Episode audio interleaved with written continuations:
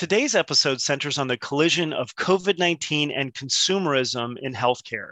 We're going to welcome back Chris Bevolo. Chris is a brand and consumerism guru at Revive Health. I go way back with Chris. He has an excellent mind for these sort of things. He's going to reference some deep thinking he's done on the next decade of branding and marketing in healthcare. Really interesting stuff. He's got some bold proclamations about the virtual care movement. You're even going to be introduced to the term smaller life spheres. It's really a refreshing interview and it gets us out of the COVID loop we've been stuck in lately, gives us some thoughts on what's happening on the wider horizon. Let's go ahead and give it a listen. Patient No Longer is a podcast featuring leaders in healthcare who are inspiring a positive shift in the customer experience and human understanding. In this podcast, we interview people who are from all areas of healthcare that are impacting the healthcare consumer journey of care. My name is Ryan Donahue, solutions expert and strategic advisor with NRC Health. And it's a pleasure to host Patient No Longer, a podcast in search of what's new, what's next, and what makes healthcare human again. Chris Bevolo is joining us. Hello, Chris. Hello, Ryan. Great to be here. Wonderful to have you. We're going to be talking about post COVID 19 consumerism, COVID is on the mind and in the conversations of everyone right now. We can't escape an hour of our lives without thinking about it. This time will be no different. But we want to talk about moving beyond it. Obviously, right now, as an industry, because of what we're dealing with in terms of the Delta variant and surges and just the absolute decimation of certain hospitals and areas on this, it is very top of mind. It feels like it'll never end. This challenge to get in front of some of these things, message to our community, promote ourselves, start a relationship with the people who are going to be patients You've done some recent work, Chris, on the next decade and what that's going to mean. And I found it refreshing, by the way, especially now, to read some of those sort of things. I have to ask you, as we emerge from COVID, when do you see healthcare brands shifting away from that COVID messaging that's been on a loop for 18 months? When do we start to see a break from that? And what are some indicators we could look for? This just feels like deja vu, Ryan. It feels like it's whatever late September 2020, and we're like, the spring of 2021 will be yes. through all this. We'll be through the flu season. We'll be coming out of it. We'll have the vaccines by then. We'll all be good, right? Here we are a year later, and that's the same answer.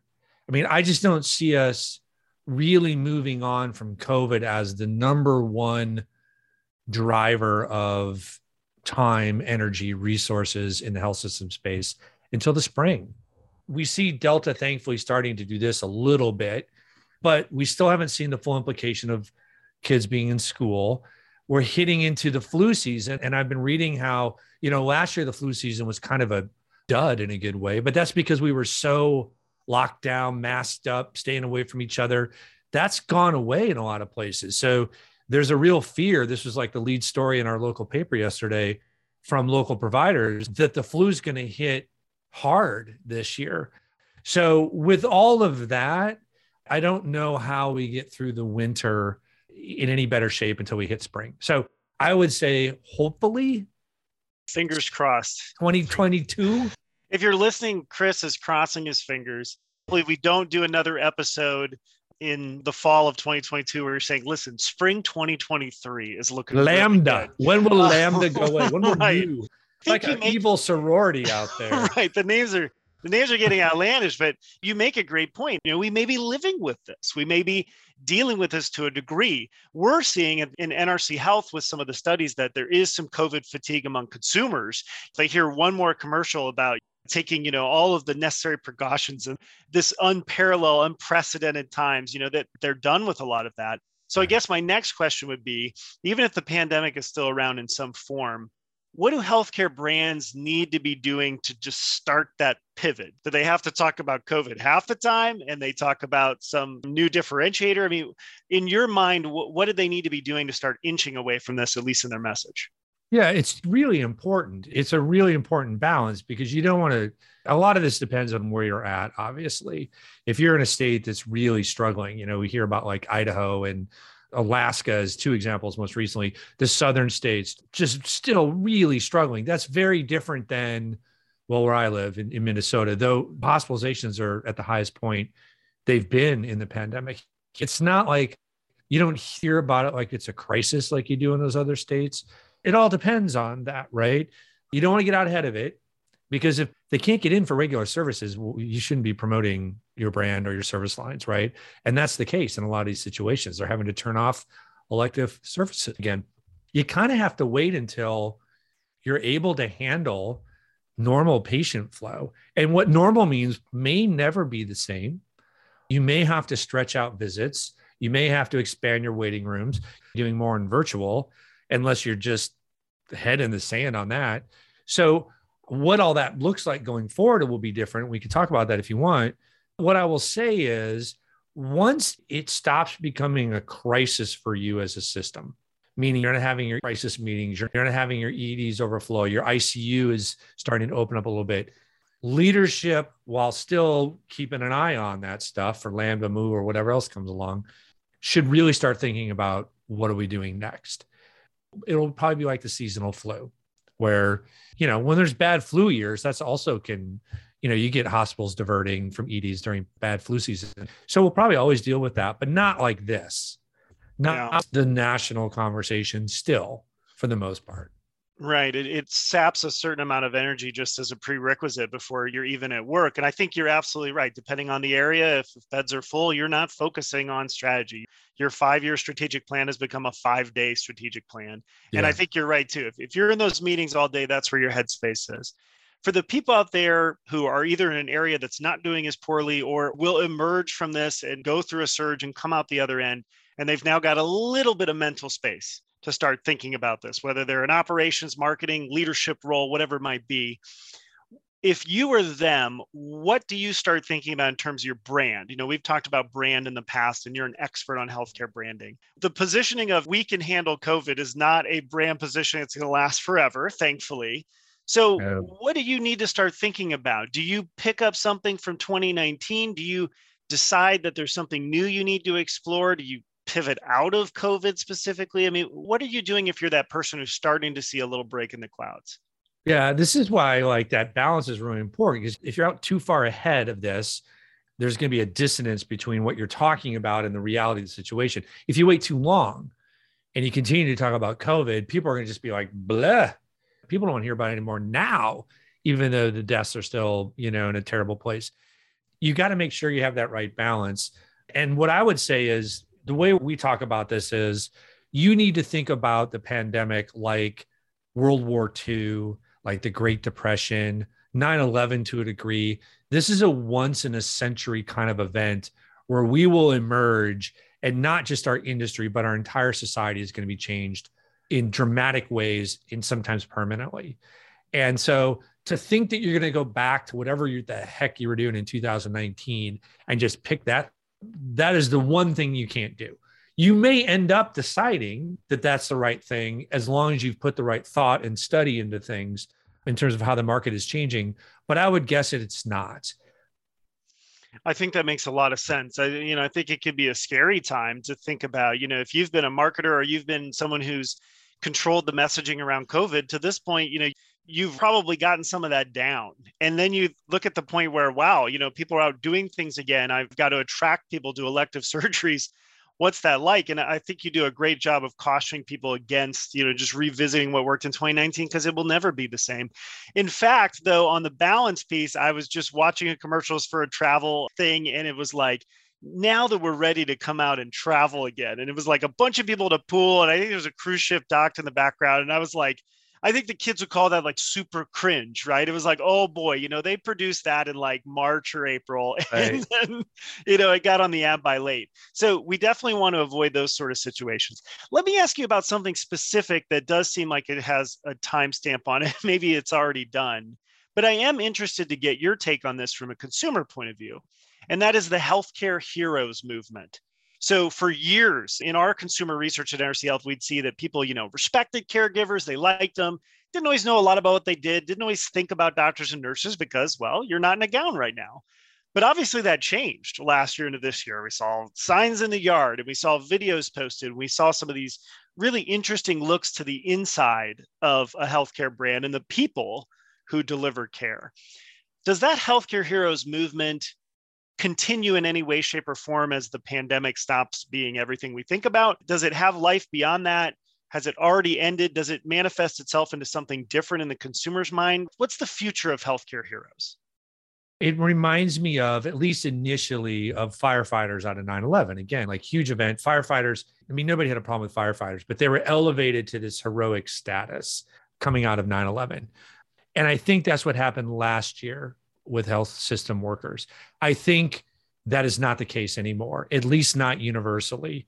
Unfortunately, you're seeing the opposite, right? I just today saw panic buttons on badges for healthcare workers. And this is not the first system that's had to do that because assaults, the headline said assaults had tripled. You've got people, you know, like the scenes in Tennessee where the mob is on the car of the doctor who came to speak at the school board. And you're like, okay, there's a significant, not majority, but significant part of the population that sees them as oh, they're part of the conspiracy. They're part of the whatever, right? That is not going away. I don't think that's going away. Certainly, there are plenty of people, probably the majority, who still look at these folks as heroes. But the truth is, we're now entering a phase with vaccine mandates where right. who knows where this is going to go, right? Again, another headline this morning is about bracing for thousands of healthcare workers to either quit or be dismissed because they did not meet the vaccine mandate either as of yesterday or this coming Monday. There already is a shortage, right? And a lot of people look at that and they'll say, like, if you want to talk politically on the other side, you're going to get people that are like, well, how can you dare not take the vaccine and help people? That's your job, right? So, not to pick on one side politically or not, sure, it, it is a mess. So, there is no guarantee that the halo that healthcare workers had last year is something we're going to be able to leverage carrying forward, which is fortunate. I'm trying to imagine how that would have happened to the firefighters after 9 11.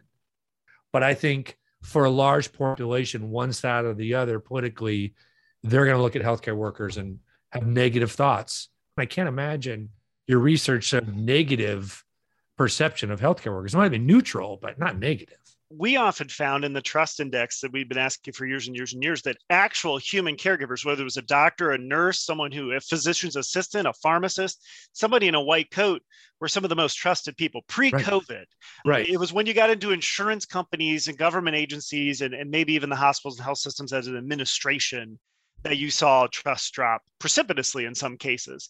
I absolutely agree with you. I think, you know, we saw a big boost to that last year unfortunately for some folks and, and, our data shows it's the minority not the majority that halo has turned into horns and, and, that's unfortunate and hopefully that goes away quicker than it came but i think you make a great point you know recently if we're talking about the news you know something crazy every day i recently saw that for people who did not take the vaccine who are losing their jobs they're in new york state going to be replacing them with national guard workers yes. I got to see the CAHPS survey on that. I've got to see like how does that affect the patient experience. I mean, that is absolutely wild to me. And if the patient satisfaction goes up, then what do we do with that? I want to ask you though, let's go to the individual consumer's mind. So I've seen the healthcare signs, I've seen the news, but I personally have not been in to see my physician and the front office staff and the assistant and everybody who is part of that network. When I do walk back in at some point for something, is that a different feeling to me? Is that something that those people on the other side should be getting in front of? Is there something they should be saying to me? Because we've been through a lot together, but we haven't been together. So, yeah. how do you think those one on one interactions are going to be in the future? I hate to keep coming back to this. So, we have this book coming out, Ryan, that looks at the next 10 years of how consumers will engage healthcare. And one of the themes, and in fact, we have five major predictions and one of them revolves around this, which is the politicalization of healthcare. And so I think the answer is it depends. You know, we interviewed a researcher who said a number of years ago, we never cared about political affiliation when it came to healthcare questions. Like it just didn't matter. Now, the number one correlated indicator of somebody's whether they've taken the vaccine or not is their political affiliation. And that holds true with a lot of other things too. So, how that consumer walks in there it may depend just on that. So, like I've been in a number of times over the past 18 months. I see these workers as deserving of my empathy. I give them patience. I feel so bad for what they're having to go through the long hours, the extra work, the loss of staff for one reason or the other. I don't have fear. I think that was a deal last year. But as a lot of consumers, I don't think fear going in for COVID because there hasn't been a lot of stories about, oh my God, huge COVID outbreak at this hospital. Don't go into the hospital. I think that's gone. But I would imagine, again, you know, your survey results probably show this. There's going to be people who go in and they're more skeptical. That we've seen a loss across the board in trust in experts, right? Whether that's the CDC, the FDA, and that also goes to doctors, that goes to hospitals. And so now you got people going in there and they're going to be more skeptical of what you're telling them. If I don't agree with what you're telling me, like we hear these stories and it makes you wonder whether they're true or not of people on their deathbed in the ICU arguing with the doctor about whether it's COVID and they're dying of COVID. Yeah. How much will that spread? Are those just like super isolated and like one of a thousand people? Or were 25 or 30% of the people walking into a doctor's office moving forward be pushing on the doctor? Like we used to have Dr. Google, right? Where yes. people would walk in with their printouts they'd be like, well, I've did my research. Now doing my research means a whole different. And hospitals have to be ready for that. We talk about that in the book related not just to COVID, but also social justice as an example, systems being forced to take a stand, but not everybody agrees with that stand. What do you do? I think it depends. And the, the deal is health systems be ready for either one what I love about your answer now, I think we deal with this, and I think a lot of our listeners deal with the fact that we're close to the fire on these things. We have access to data. We're flipping through the paper or scrolling on our phones looking for healthcare articles, whereas the average consumer may be the opposite. But you know, you talked about how because of what you know, you'll walk in and you'll show some empathy. I've had the opportunity, I guess, to also experience some healthcare over the last 18 months. We had a baby. We had a baby a year ago. He just turned one. So we had a COVID baby pop Is that like number five? it's number four. number okay, four. I was close. Sometimes it feels like five, you know, you're trying to do a head count. But we have this child and we showed so much empathy. I was grateful that I could even be in the building because right. you know, there were some areas where it was just mom. And so we showed incredible empathy because of what we knew but we know so much. So you'd asked yeah. about trust. You know, our data shows exactly the same thing that there was this early surge in trust in individual experts. Like Fauci in April 2020 is different than right. Fauci today. And people were hanging on every word. And in our survey, that was number one. Who can lead us through COVID? It was a question we asked in our early COVID set.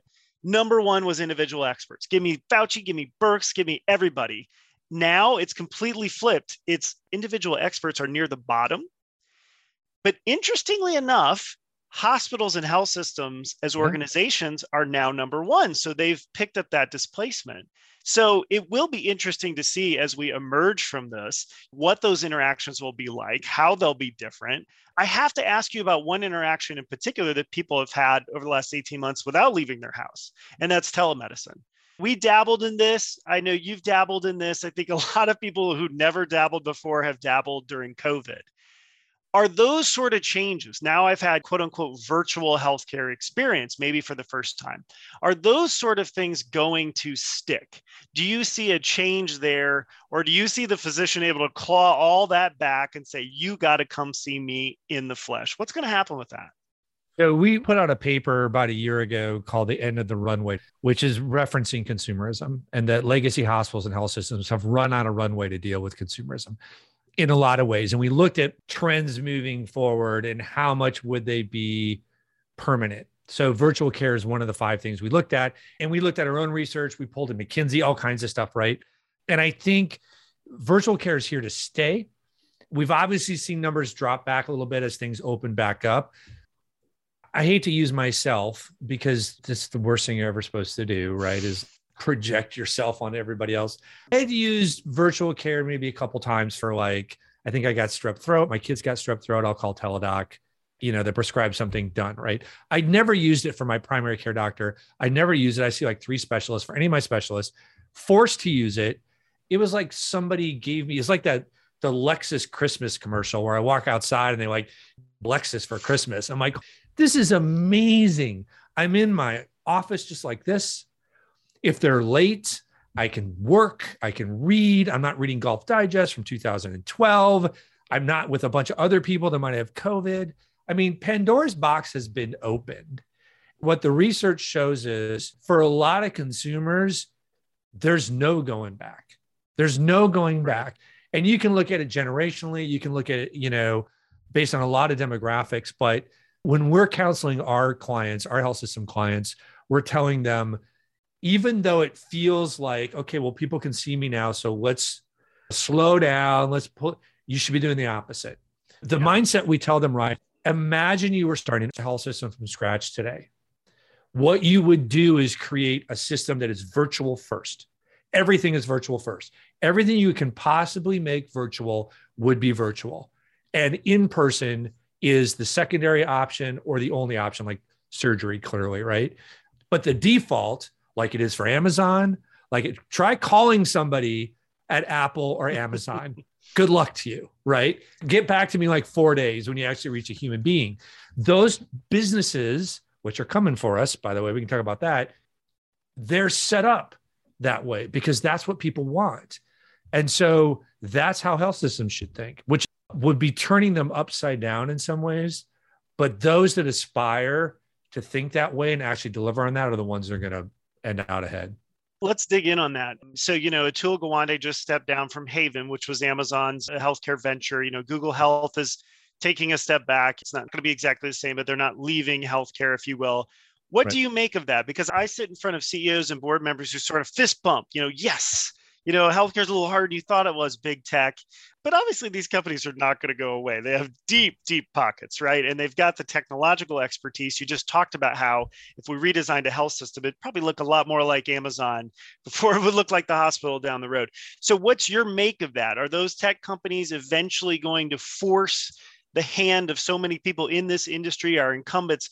Are they lost in this battle? Are they going to have to merge with or be bought out? What, what's your take on that? The Haven news was emblematic of where this industry is because when that happened, when Haven was shuttered in January, you could kind of hear the laughter through the halls of the industry of the legacy hospital and health system leaders. And the people in the know, the people that have watched Amazon in particular go, oh no, that's not good news for you.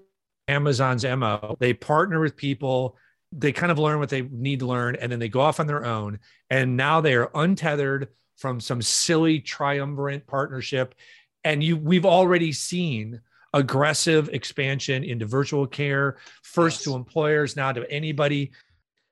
These people are coming. The top five companies in the Fortune 500 are all 100% healthcare or majorly focused on healthcare Apple, Walmart, Amazon, CVS Health, and United. So you can take United and CVS Health 100%. Tim Cook said in an interview last year that he believed the ultimate legacy of Apple, when all is said and done, is their impact on healthcare. Right. Amazon, people think Amazon is the one that could just come in and start swooping up market share. Right. And then you've got Walmart. It is like all of these forces aligned against the legacy hospitals and health systems. And they're tripping a little bit. They're trying to align themselves, not to mention the hundreds of millions, if not billions of dollars in venture capital that's behind smaller, like two dozen primary care slash urgent care companies from Oak Street to One Medical. That's not going away. These people are not going away. In the book, one of the five predictions is all about this. It's all about this battle. And the next 10 years does not bode well for legacy systems. I will just tease that in the book. Sure. And I think you make a great point, And I think you're right. There was, you know, cheering in the halls. The way I read some of that news was if Amazon and Apple are having this much trouble and they're not going away, I agree with you. They're going to keep making runs at it. But in a weird way, it reminded me that it's hard to change healthcare, even if you're a healthcare system. It is not easy to change. And so, for those people out there that want to make some changes here, want to become more consumer centric, want to build their brand, want to create relationships instead of just episodes of care. It's a huge challenge. I want to close yeah. with your, I love the analogy of the end of the runway, right? I'm just, you know, thinking in my head of like, the health systems that will just go teetering right off. But I also think there's others, and I think there's a lot of them. Hopefully, some are listening who are saying, okay, we see the end of the runway. We want to pick it up. Maybe we're just almost just brushing the treetops, but we made it off the ground before the end of the runway. For those individuals within those companies who could have a good shot here of listening to their consumer, becoming more consumer centric, keeping up with the climactic changes that are coming, what is your advice to them? In some ways, it's just it's almost insurmountable. But but I would say there are leaders in the industry that I would point to and say, look what they're doing. And two of them are highlighted in the book, Geisinger and Intermountain. Right. We've heard about them. They're always held up as leaders, and that's for good reason. But the thing with both of them is delivering care where people are at. So we've talked about virtual care, right? We've talked about the mindset of imagine everything is virtual and the exception is in person. Can you actually hold that mindset? Just that. Can you imagine walking into boardrooms or C suites? How many of them would be able to embrace that, let alone actually operationalize it, right? So just embracing that. But it's not just about virtual care. One of the things we talk about in the paper of End of the Runway is we call it smaller life spheres. We're all so much more used to just doing things in our house now. Yeah. Right. Like to me, I used to drive across the Twin Cities every day. Now going 20 minutes to my clinic feels like I'm traveling to Missouri. like, oh my God, am I really going to have to drive all the way there? Everything's shrinking. And so you are going to have to go out. There's a new primary care company, and it's not the only one, but it's from Minnesota called Nice Health or Nice Healthcare. That's a primary care model built completely on house calls. Wow. Right. So it's got a combination of virtual, but it's all about taking care to people, right? What are your access points? How are you expanding those? How much can you push out? Like Clayton Christensen talked about this a decade ago in the Innovator's Prescription. The only way we're actually for costs in the country was pushing things from the hospital to the outpatient to the doctor's office to the retail to home to virtual. That just has to happen like 10's 10 for these legacy systems.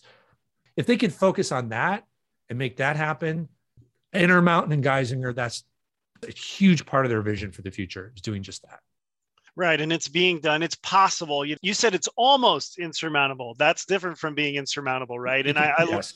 okay, I love the way you talk about the smaller life spheres we've talked about this for years together, sometimes on the same stage, about how you've got to get off campus as a hospital healthcare system brand and go out into the community where the consumer is. And that means going even further now. But you've yeah. given us a, a lot to think about. As always, it's great to talk to you about these things. It's scary. You've scared me a little bit during this time. And I think some of that is good because we know it's going to be a huge challenge to embrace these concepts post COVID. But I want to thank you, as always, for, for joining us again today. Yeah, glad to be here. Sorry to scare you. We could have waited till October, made it Halloween themed, but it's okay. It's it's in the season. It's scary, but scary also means exciting, means opportunity. That's how I would think about it. You got it. Scary but exciting. There's plenty of opportunity out there. And thanks for sharing some of that with us today, Chris. Yeah, thanks, Ryan.